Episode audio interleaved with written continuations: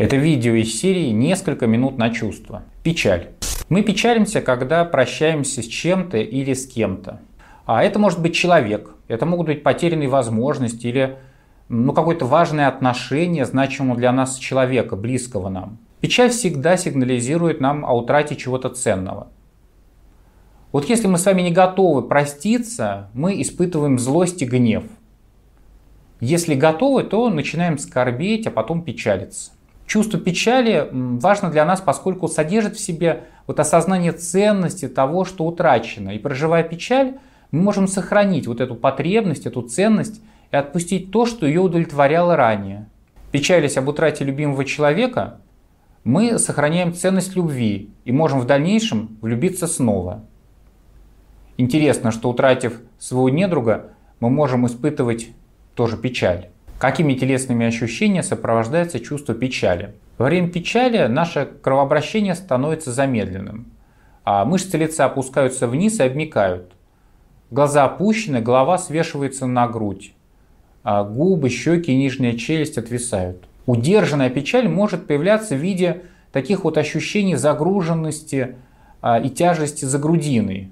У нас могут увлажняться глаза и капать слезы. Помогает проживать печаль глубокий и медленный выдох. Вот печаль, в отличие от горя, это тихое, медленное переживание. Человек мало двигается, аккуратно взаимодействует с другими. Температура тела во время печали падает. Разными степенями этого чувства от слабого к сильному будут горе, печаль, грусть. Вот грусть возникает в ситуациях, когда мы теряем какую-то часть нашей ценности.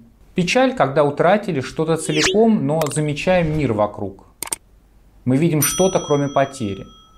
А вот горе, когда не видим ничего, кроме пустоты от потери и утратили контакт со всем другим.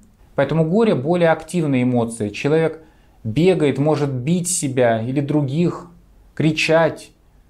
При этом он испытывает ощущение потери, ощущение пустоты, но очень токсичное, сильное, интенсивное. Он испытывает очень сильное страдание, поэтому так активирован. Чувство печали направлено не кому-то вовне или от кого-то. В печали человек направлен на самого себя. Это выражается как в его позе, которая напоминает немного такого эмбриона, когда человек сворачивается сам в себя.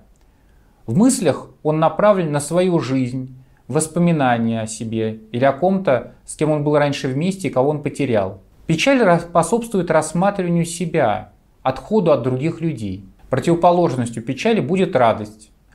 А в следующем ролике я вам расскажу о жалости.